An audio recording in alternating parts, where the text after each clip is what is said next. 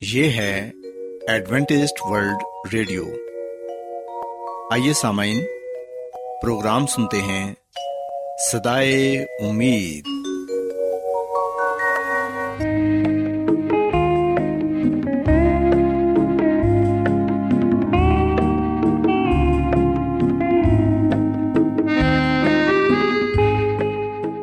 سامعین، پروگرام سدائے امید کے ساتھ میں آپ کی میزبان فرا سلیم اور صادق عبداللہ خان آپ کی خدمت میں حاضر ہیں۔ ہماری طرف سے آپ تمام سامعین کی خدمت میں اداب سامعین امید کرتے ہیں کہ آپ سب خدا تعالی کے فضل و کرم سے خیریت سے ہیں۔ اور ہماری یہ دعا ہے کہ آپ جہاں کہیں بھی رہیں خدا مند خدا آپ کے ساتھ ہوں اور آپ کی حفاظت اور رہنمائی کریں۔ سامعین اس سے پہلے کہ آج کے پروگرام کو شروع کیا جائے آئیے پہلے پروگرام کی تفصیل سن لیں۔ پروگرام کا آغاز ایک گیت سے ہوگا اور اس کے بعد بچوں کے لیے بائبل کہانی پیش کی جائے گی۔ اور سامعین، پروگرام کے آخر میں خدا تعالی کے پاکلام سے پیغام پیش کیا جائے گا۔ اور اس کے علاوہ پروگرام میں روحانی گیت بھی شامل کیے گئے ہیں۔ تو سامعین، آئیے آغاز اس خوبصورت گیت سے کرتے ہیں۔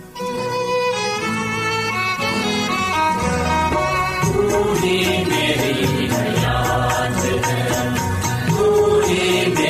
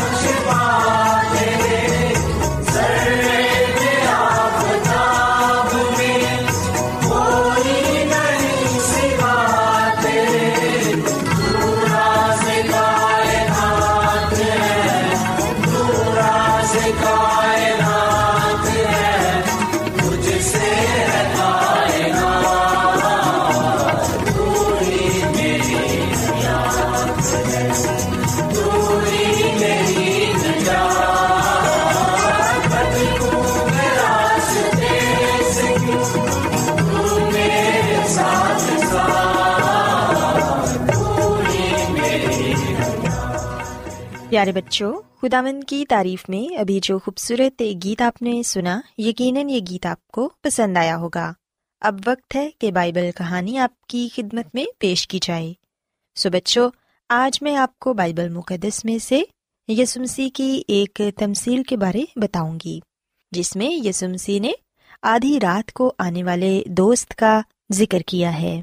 پیارے بچوں، یہ تمصیل ہمیں بائبل مقدس میں لوکا رسول کی انجیل اس کے گیارہویں باب میں پڑھنے کو ملتی ہے۔ کلام مقدس میں ہم دیکھتے ہیں کہ یسمسی نے اپنے شاگردوں سے یہ کہا کہ جب تم خداون سے مانگتے ہو تو اسے صاف صاف بتاؤ کہ تمہاری ضرورت کیا ہے۔ اور یہ سچ ہے کہ مانگو تو وہ تمہیں دے گا۔ اسے ڈھونڈو گے تو پاؤ گے۔ دروازہ کھٹکھٹاؤ گے تو خداون تمہارے لیے دروازہ کھولے گا۔ پیارے بچوں، اس تمصیل میں یسمسی نے یہ بیان کیا کہ تصور کرو کہ کسی دوست نے آدھی رات کو آپ کو جگایا ہے۔ وہ ایک لمبے سفر سے آیا ہے اور چاہتا ہے کہ آپ اسے کھانا کھلاؤ اور اس کے آرام کا بندوبست بھی کرو۔ لیکن آپ کے گھر میں کھانے کو ایک روٹی تک نہیں۔ اور اب آپ بہت پریشان ہیں اور یہ سوچ رہے ہیں کہ اب میں اپنے اس دوست کو روٹی کہاں سے لا کر دوں۔ چنانچہ آپ کو یہ خیال آتا ہے کہ آپ اپنے پڑوسی کے گھر جا کے اس سے کھانا مانگو اور پھر آپ اپنے پڑوسی کے گھر جاتے ہیں اور اس سے کھانے کو کچھ مانگتے ہیں۔ آپ اپنے پڑوسی کا دروازہ زور زور سے کھٹکھٹاتے ہیں اور پڑوسی کو پکار کر کہتے ہیں کہ میرا ایک دوست آیا ہے اور میرے پاس روٹی کا ایک نوالا تک نہیں کہ اسے پیش کروں۔ اس لیے مہربانی کر کے مجھے تین روٹیاں دے دو۔ لیکن بچوں، ہم دیکھتے ہیں کہ جب آپ اس اپنے پڑوسی کا دروازہ کھٹکھٹاتے ہو تو اندر سے ایک نیند بھری آواز آتی ہے۔ کہ اس وقت تنگ نہ کرو، ہم سب سو رہے ہیں۔ ہمیں اس وقت تکلیف نہ دو۔ اب دروازہ بند ہے اور میرے لڑکے میرے پاس بچھونے پر ہیں۔ میں اٹھ کر آپ کی مدد نہیں کر سکتا، لیکن آپ نہیں مانتے اور دروازہ کھٹکھٹاتے جاتے ہیں اور مانگتے رہتے ہیں، کیونکہ آپ کو اپنے دوست کے لیے روٹی کی بہت ضرورت ہے۔ اور پھر آخرکار وہ پڑوسی بستر سے اٹھتا ہے اور روٹیاں لاتا ہے۔ اور لا کر آپ کے ہاتھ میں دے دیتا ہے تاکہ آپ اس کی خلاصی کریں۔ اور آپ مسکراتے ہیں اور زور سے شکریہ ادا کہہ کے جلدی سے اپنے گھر کو واپس چلے جاتے ہیں اور جا کر اس بھوکے دوست کو کھانا کھلاتے ہیں۔ پیارے بچوں، بائبل مقدس میں ہم پڑھتے ہیں کہ یہ سنسی نے جب یہ تمصیل اپنے شاگردوں کو سنائی تو پھر انہوں نے یہ کہا کہ میں تم سے کہتا ہوں کہ مانگو تو تمہیں دیا جائے گا، ڈھونڈو تو پاؤ گے۔ دروازہ کھٹکھٹاؤ تو تمہارے واسطے کھولا جائے گا، کیونکہ جو کوئی مانگتا ہے اسے ملتا ہے، اور جو ڈھونڈتا ہے وہ پاتا ہے، اور جو کھٹکھٹاتا ہے اس کے واسطے کھولا جائے گا۔ سو بچوں، ہم اس تمزیل میں واضح طور پر یہ بات سیکھتے ہیں کہ کس طرح وہ شخص اپنے بھوکے دوست کے لیے اپنے پڑوسی سے کھانا مانگتا ہے، اور تب تک مانگتا رہتا ہے جب تک اسے مل نہیں جاتا۔ اس پڑوسی نے تو جلد اس کی مدد نہ کی۔ اور اس کو جلد روٹی نہ دی، لیکن پھر بھی اس شخص نے ہار نہ مانی، بلکہ وہ لگاتار دروازے پر کھڑا مانگتا رہا۔ سو بچوں، ہمیں آج یہ بات سیکھنے کی ضرورت ہے کہ ہم کیوں خدا خداون سے مانگنا اور دعا کرنا چھوڑ دیتے ہیں جبکہ خدا باپ تو ہماری ہر وقت دعا سننے کے لیے تیار رہتے ہیں اور اپنے لوگوں کی مدد کرنا چاہتے ہیں۔ سو ہمیں یہ چاہیے کہ ہم کبھی بھی ہار نہ مانیں، بلکہ لگاتار دعا کرتے رہیں، تاکہ خداوند ہمیں اپنی برکتوں سے نوازیں۔ اس کے علاوہ بچوں، ہم اس تمصیل میں یہ بات بھی سیکھتے ہیں کہ ہمیں دوسروں کی مدد کرنی چاہیے۔ جہاں تک ہو سکے، ہمیں کوشش کرنی چاہیے کہ ہماری اگر کسی کو ضرورت ہے تو ہم اس کی مدد کریں۔ کیونکہ جب ہم کسی کی مدد کرتے ہیں، تو اس سے خدا تعالیٰ خوش ہوتے ہیں اور ہمیں اپنی بہت سی برکتوں سے نوازتے ہیں۔ سو میں امید کرتی ہوں کہ آپ کو آج کی بائبل کہانی پسند آئی ہوگی۔ میری یہ دعا ہے کہ خدا مند خدا آپ کے ساتھ ہوں اور آپ سب کو آج کی باتوں پر عمل کرنے کی توفیق عطا فرمائیں۔ آئیے اب خدا مند کی تعریف میں ایک اور خوبصورت گیت سنتے ہیں۔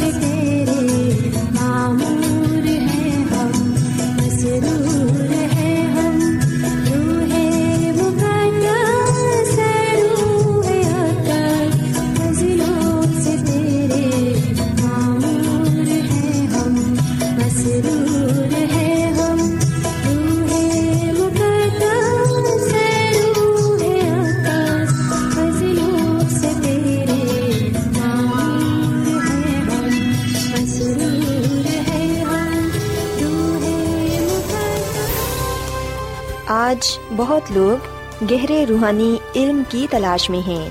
وہ اس پریشان کن دنیا میں راحت اور خوشی کے خواہش مند ہیں۔ اور خوشخبری یہ ہے کہ بائبل مقدس آپ کی زندگی کے مقاصد کو ظاہر کرتی ہے۔ اے ڈبلیو آر پر ہم آپ کو خدا کا کلام سکھاتے ہیں، جو اپنی گواہی آپ ہے۔ خط لکھنے کے لیے آپ ہمارا پتہ نوٹ کر لیں۔ انچارج پروگرام سدائی امید، پوسٹ باکس نمبر بتیس، لاہور، پاکستان۔ اور ہمارا ای میل ایڈریس ہے Urdu at A W R dot O R G سامعین، آپ ہمارا پروگرام انٹرنیٹ پر بھی سن سکتے ہیں۔ ہماری ویب سائٹ ہے W W W dot A W R dot O R G سامعین، اب وقت ہے کہ کلام کا بکیا حصہ پیش کیا جائے۔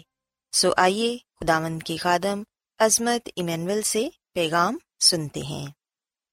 سو آئیے ہم کچھ دیر کے لیے اس بات پر گرخوز کریں کہ مسیح کی آمد پر کون کون سے واقعات رونما ہوں گے۔ مسی کی آمد ثانی پر کیا کچھ ہوگا؟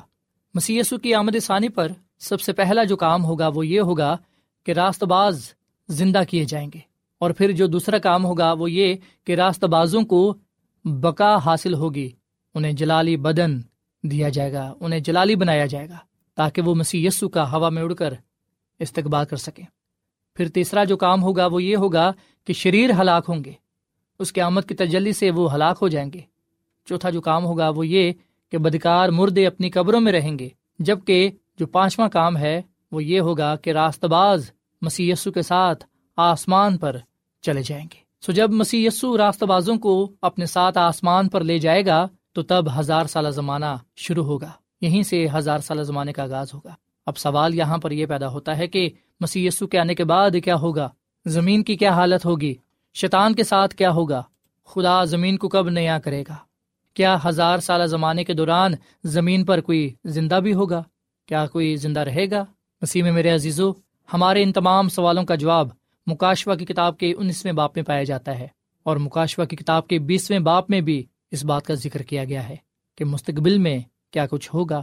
سو مکاشوا کی کتاب کے بیسویں باپ کی پہلی دو آیات میں لکھا ہے، پھر میں نے ایک فرشتے کو آسمان سے اترتے دیکھا جس کے ہاتھ میں ہتھا گڑے کی کنجی اور ایک بڑی زنجیر تھی۔ اس نے اس ازدہا یعنی پرانے سانپ کو جو ابلیس اور شیطان ہے، پکڑ کر ہزار برس کے لیے باندھا۔ مسیح میں میرے عزیزو یہاں پر ہزار برس کا ذکر کیا گیا ہے۔ جس دوران ازدہا یعنی پرانا سانپ یعنی کہ ابلی شیطان باندھا جائے گا۔ اس سے پہلے کہ ہم اس بات کو جانے کہ اس بات سے کیا مراد ہے کہ اس کو زنجیر سے باندھا جائے گا، آئیے ہم پہلے اتھا گڑا کے بارے میں جانے اتھا گڑا کو سمجھنے کے لیے ضروری ہے کہ ہم پیدائش کی کتاب کے پہلے باپ کی دو آیات کا مطالعہ کریں۔ بتایا جاتا ہے کہ یونانی میں اتھا گڑا کے لیے لفظ ابوسس یا ابائس ہے۔ اور زمین کی تخلیق کے سلسلے میں، عہد عتیق میں پیدائش کی کتاب کے پہلے باپ کے دو آیت میں یہی لفظ استعمال ہوا ہے، پر وہاں اس کا ترجمہ گھیراؤ کیا گیا ہے کہ زمین ویران اور سنسان تھی اور گھیراؤ کے اوپر اندھیرا تھا۔ سو یہاں گھیراؤ اور اتھا گڑا یہ دونوں الفاظ ایک ہی چیز کی طرف اشارہ کرتے ہیں۔ سو خدا کے حکم سے پہلے یہی زمین مکمل طور پر تاریخ اور غیر منظم شکل میں تھی۔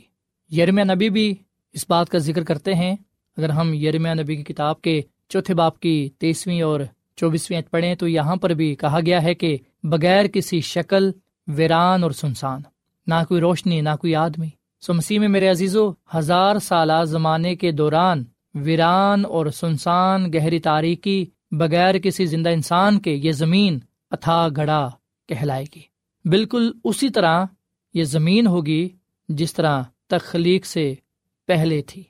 اور پھر جیسا کہ ہم نے پڑھا کہ ازدہا یعنی پرانے سام کو جو ابلیس اور شیطان ہے پکڑ کر ہزار برس کے لیے باندھا۔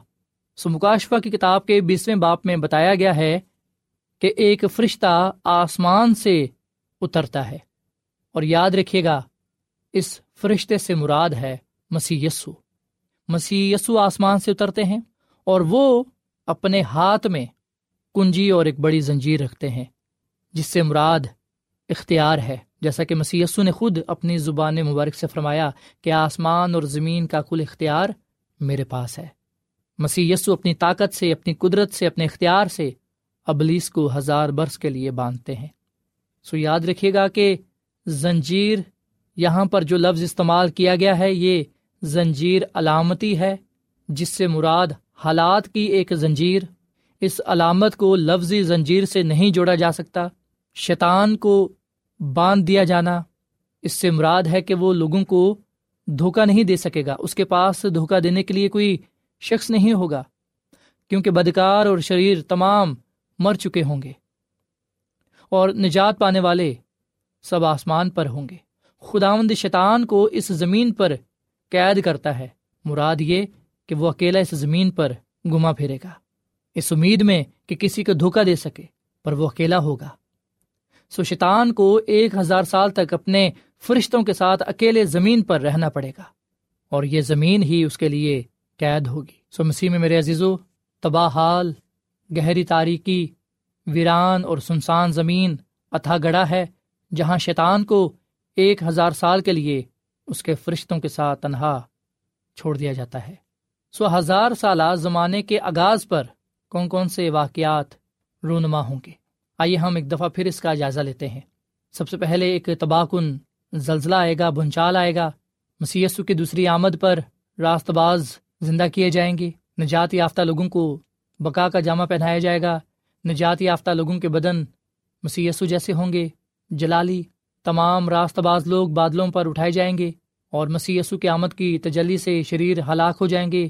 غیر نجات یافتہ مردے ہزار سالہ زمانے کے اختتام تک اپنی قبروں میں پڑے رہیں گے۔ مسی یسو راستہ بازوں کو آسمان میں لے جائے گا۔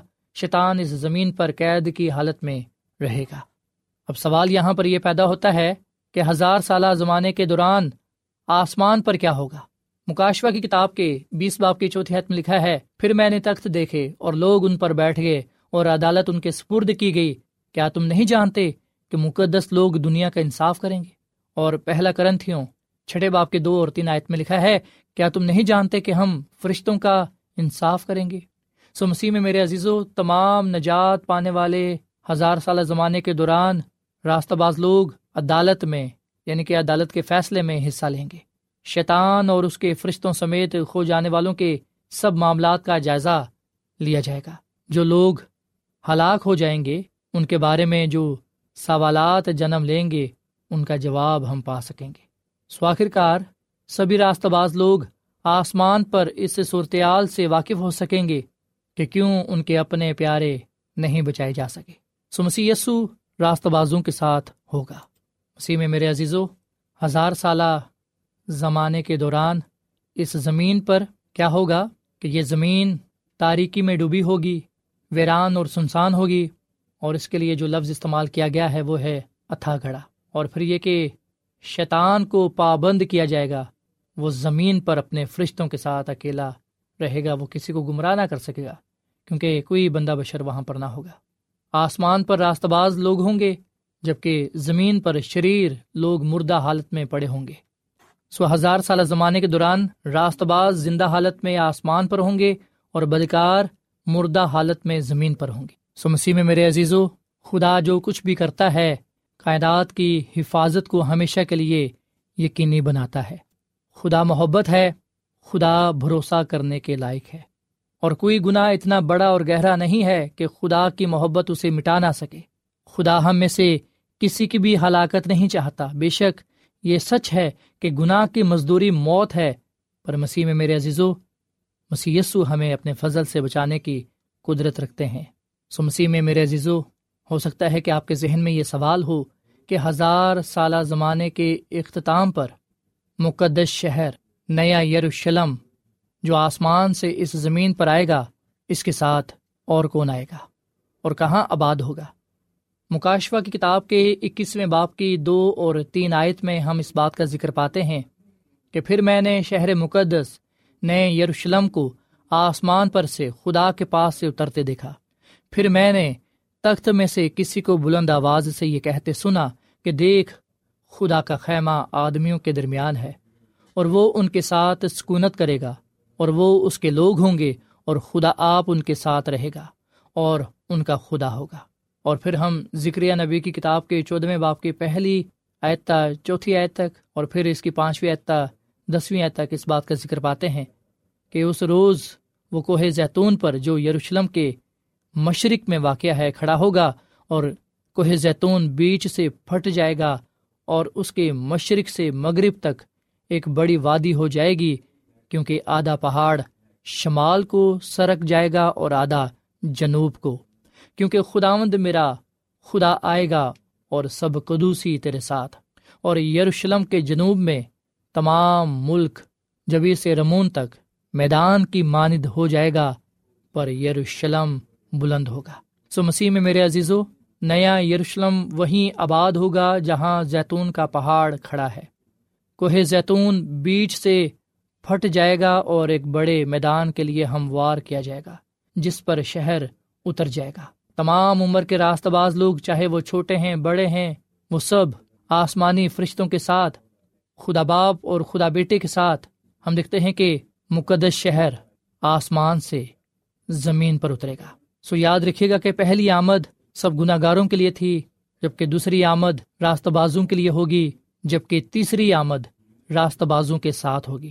کیونکہ مقدس شہر جب آسمان سے زمین پر اترے گا، تو مقدس شہر کے ساتھ تمام عمر کے راست باز چھوٹوں سے بڑوں تک، آسمانی فرشتے، خدا باپ، خدا بیٹا، یہ سب مقدس شہر کے ساتھ زمین پر واپس آئیں گے۔ سامعین، کلام کا بکیا حصہ کل پیش کیا جائے گا۔ امید کرتے ہیں کہ آج کے پیغام کے وسیلے سے آپ نے برکت پائی ہوگی۔